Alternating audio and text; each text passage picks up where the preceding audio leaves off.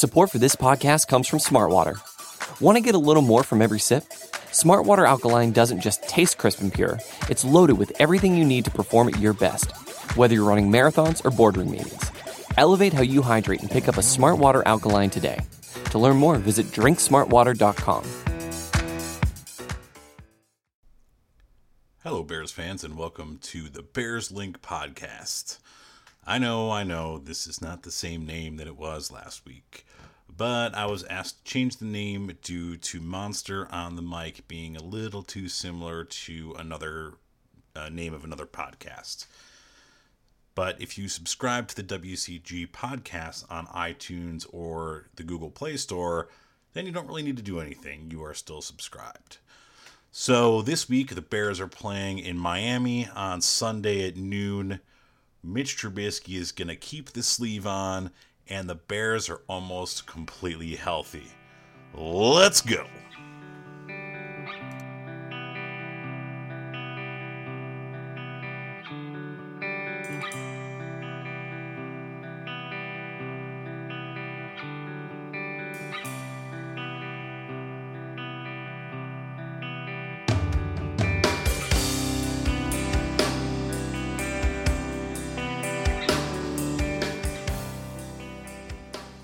Since there wasn't a game this past week, there isn't a whole lot to dissect per se. So I'm going to focus on the upcoming game against the Dolphins. First things first, for those of you who missed the injury report as of the recording of this podcast, which happens to be Thursday evening, then here's the rundown. Marcus Cooper did not participate, and I wouldn't expect him to play anyway. He just, eh, frankly, isn't very good.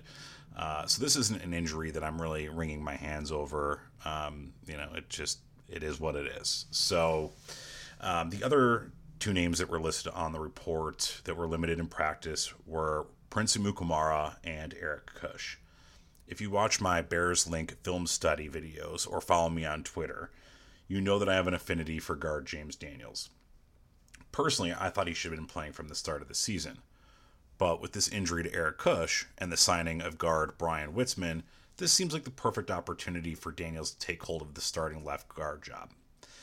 Personally, I would have liked to seen him start at center, but that's a conversation for a different day. So my guess is that Kush is inactive on Sunday, and we see either Bradley Sowell or Witzmann come off the bench in the event of an emergency. Amukamara has been practicing on a limited basis, so his injury uh, is really going to be something to monitor on game day. So when the inactives come out before the game, that's probably when we're going to find out truly about Prince and, and how healthy he is. If I had to guess, though, I would say that he sits another week.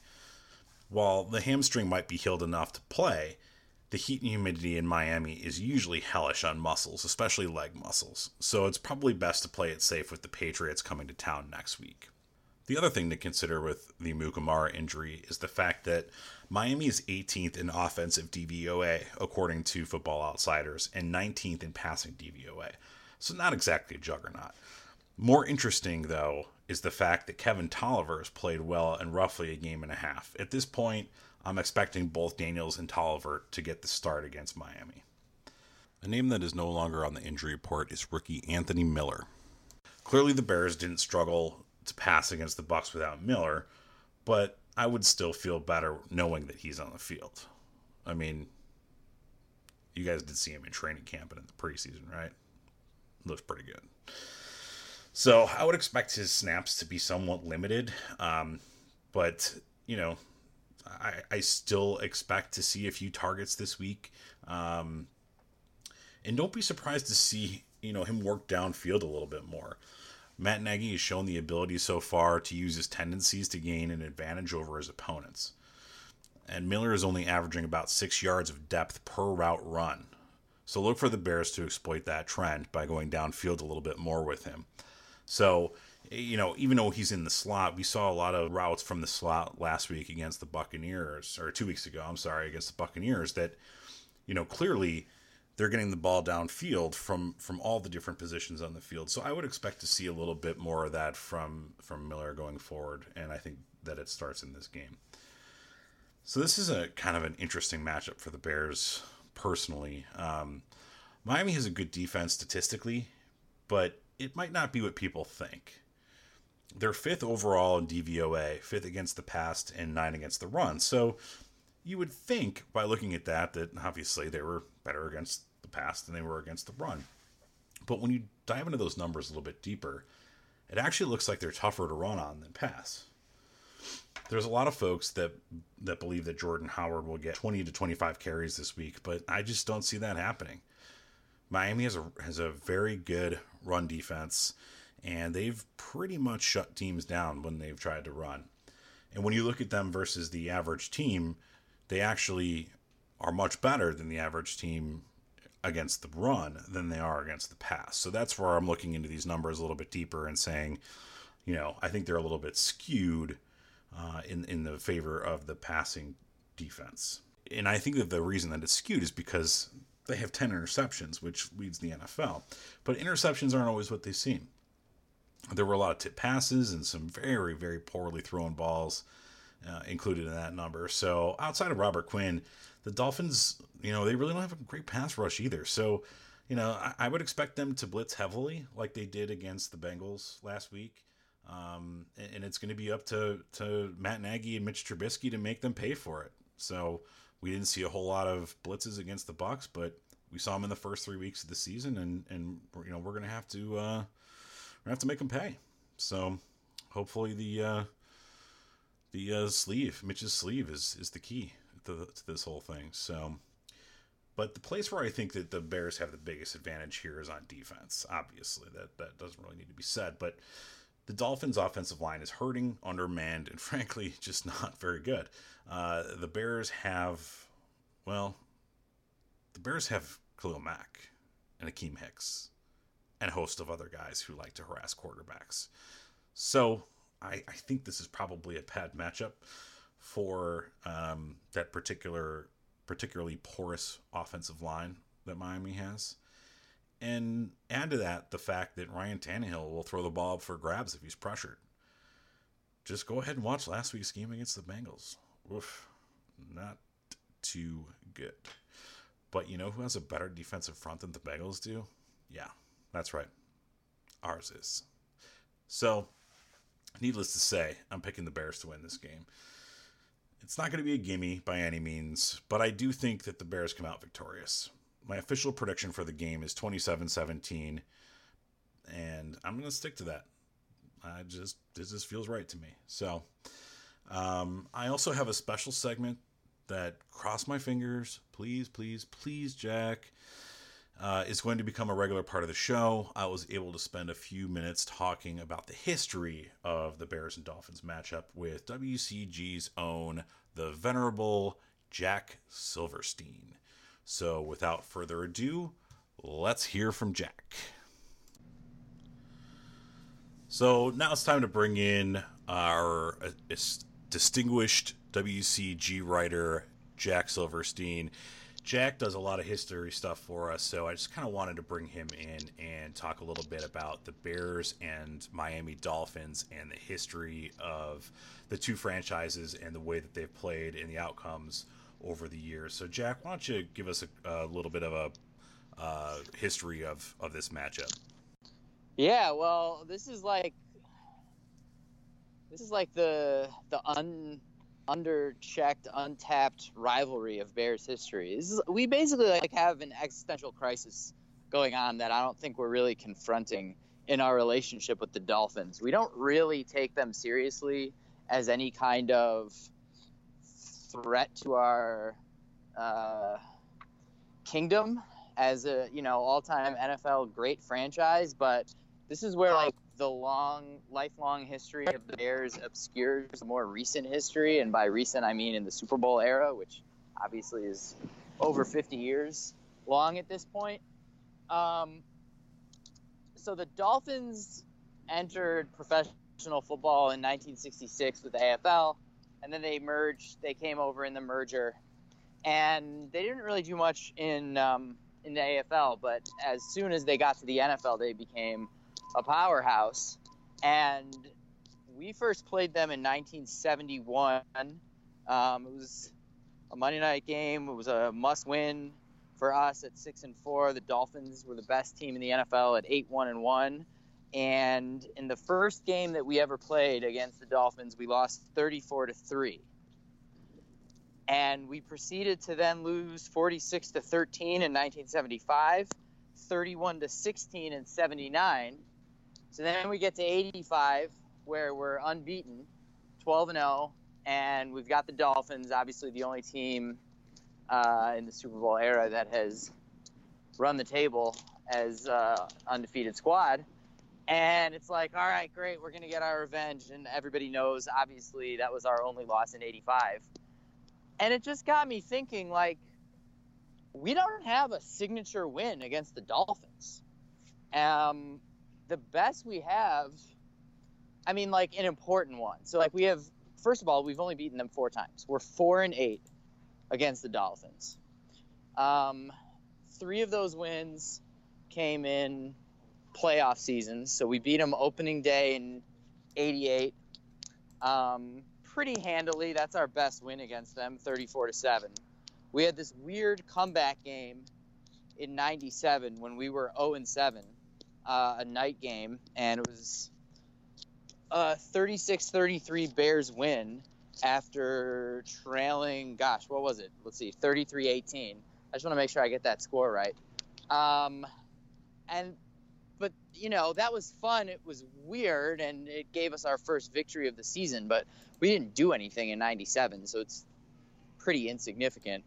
Then we had, um, sorry, we beat them in '94 in a playoff season. We beat them in 2010, but they weren't really like sparkling, cracking W's where you know you felt like okay that this win shows what this team is all about, and therefore we're going into the playoffs. We don't really have anything like that. All right. On the flip side, we've got those three terrible losses in the 70s. We've got obviously the only blemish on the 85 team, and the loss that kept us from. I mean, I, I guess you never know, but it's the loss that kept us from going undefeated. The Dolphins conveniently got upset in the AFC title game by New England, so we didn't get a chance to avenge that loss in the Super Bowl. So that's a big mystery. Um, then in 2006, we hosted the Dolphins. We were 7 and 0, feeling great. And they came in and ran us. And just, I was at that game. Everyone was deflated by, I don't know, end of the first quarter probably. And we had the Cardinals win a couple weeks prior. So there was in the back of everybody's heads, like, all right, you know, we'll just come back on them like we did Arizona. Uh, and in the words of Charlie Murphy, wrong, wrong. So we dropped that game. That's a bad loss again in a Super Bowl season. Then you've got in 2014, um, it wasn't a terrible loss on its own. It was 27 14, but it was a loss that kind of made everyone super nervous. It was kind of like the Bartman play of Bears losses, where on the face of it, it's like not that big of a deal, but the way it made everybody feel made everybody feel it made it feel worse. This is the game where Brandon Marshall had his post game interview where he kept saying that things were unacceptable, that the team's record was unacceptable, that their performance was unacceptable, that scoring two touchdowns on a team with their offensive weapons was unacceptable. And that was also where he presumably was yelling at Robbie Gould in the locker room, overheard by reporters.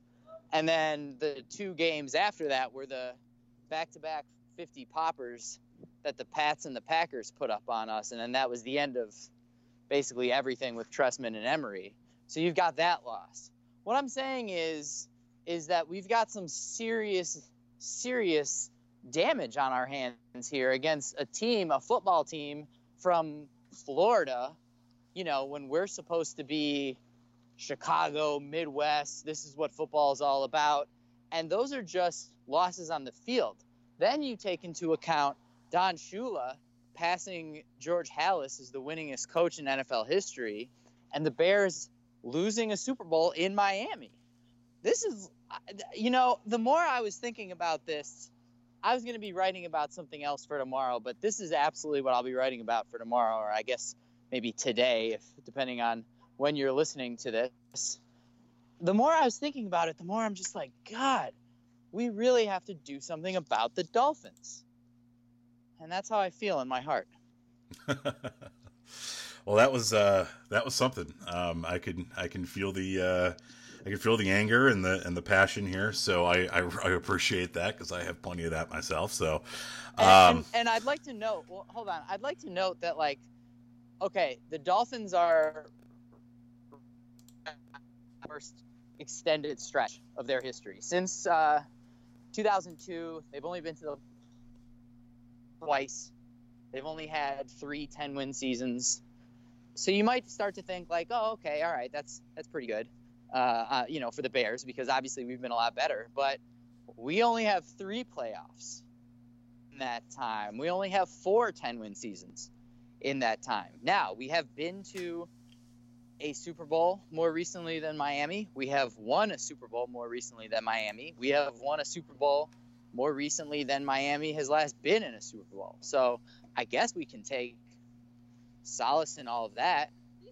But the Miami Dolphins, who showed up on the scene in 1966, have more victories than the Bears, two to one.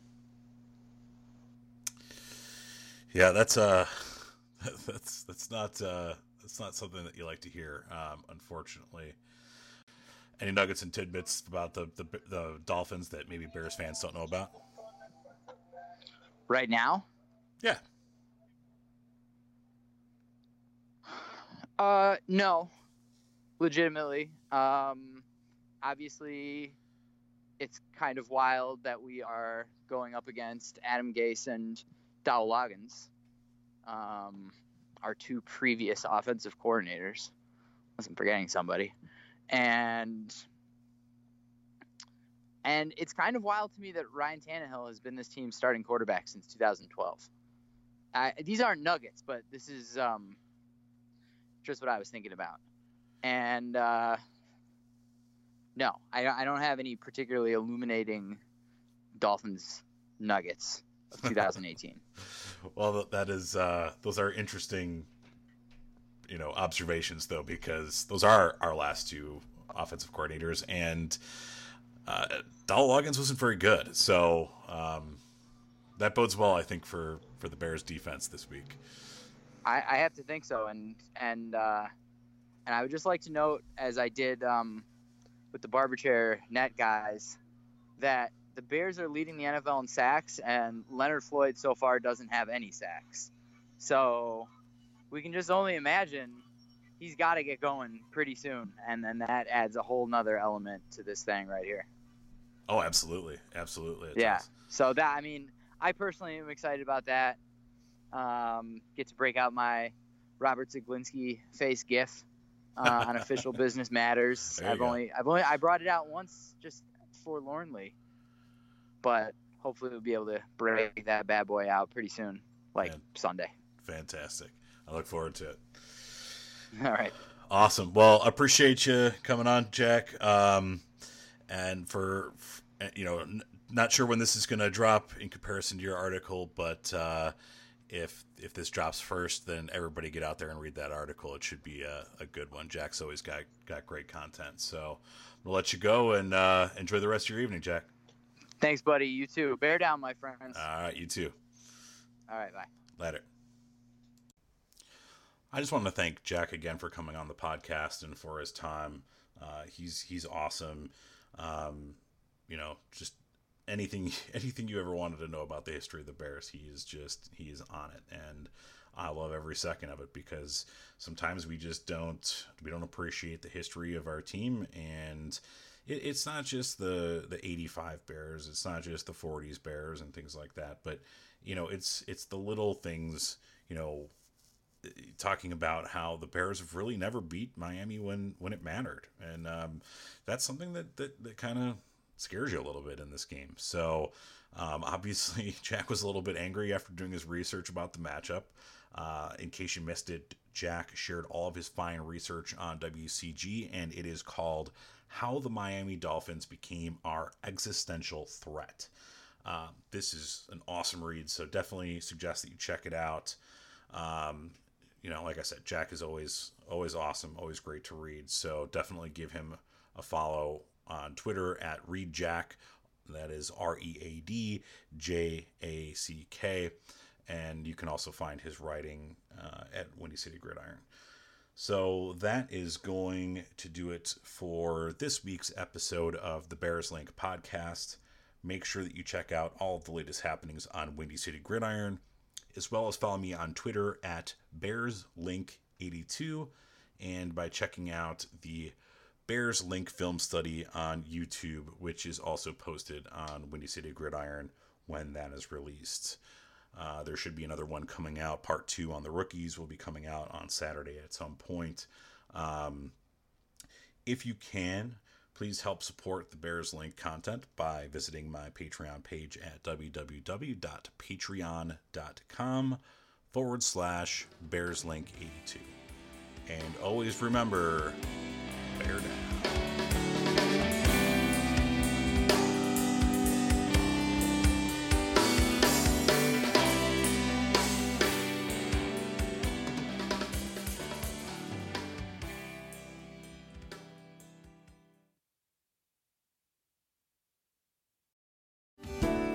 Hello, I'm Spencer Hall from SB Nation, and I want to tell you about my new show, It Seemed Smart. It Seems Smart is a show about people doing things that, for some reason or another, seem smart at the time. Those things might include doing a little cocaine and driving a bike up a mountain. Or, I don't know, maybe racing 100 miles per hour across the country in the middle of the night with no one's permission. Or even stealing a bat from an umpire's room in a Major League Baseball park. Check it out, and if you like it, tell a friend. I'm Spencer Hall. Don't do anything smart.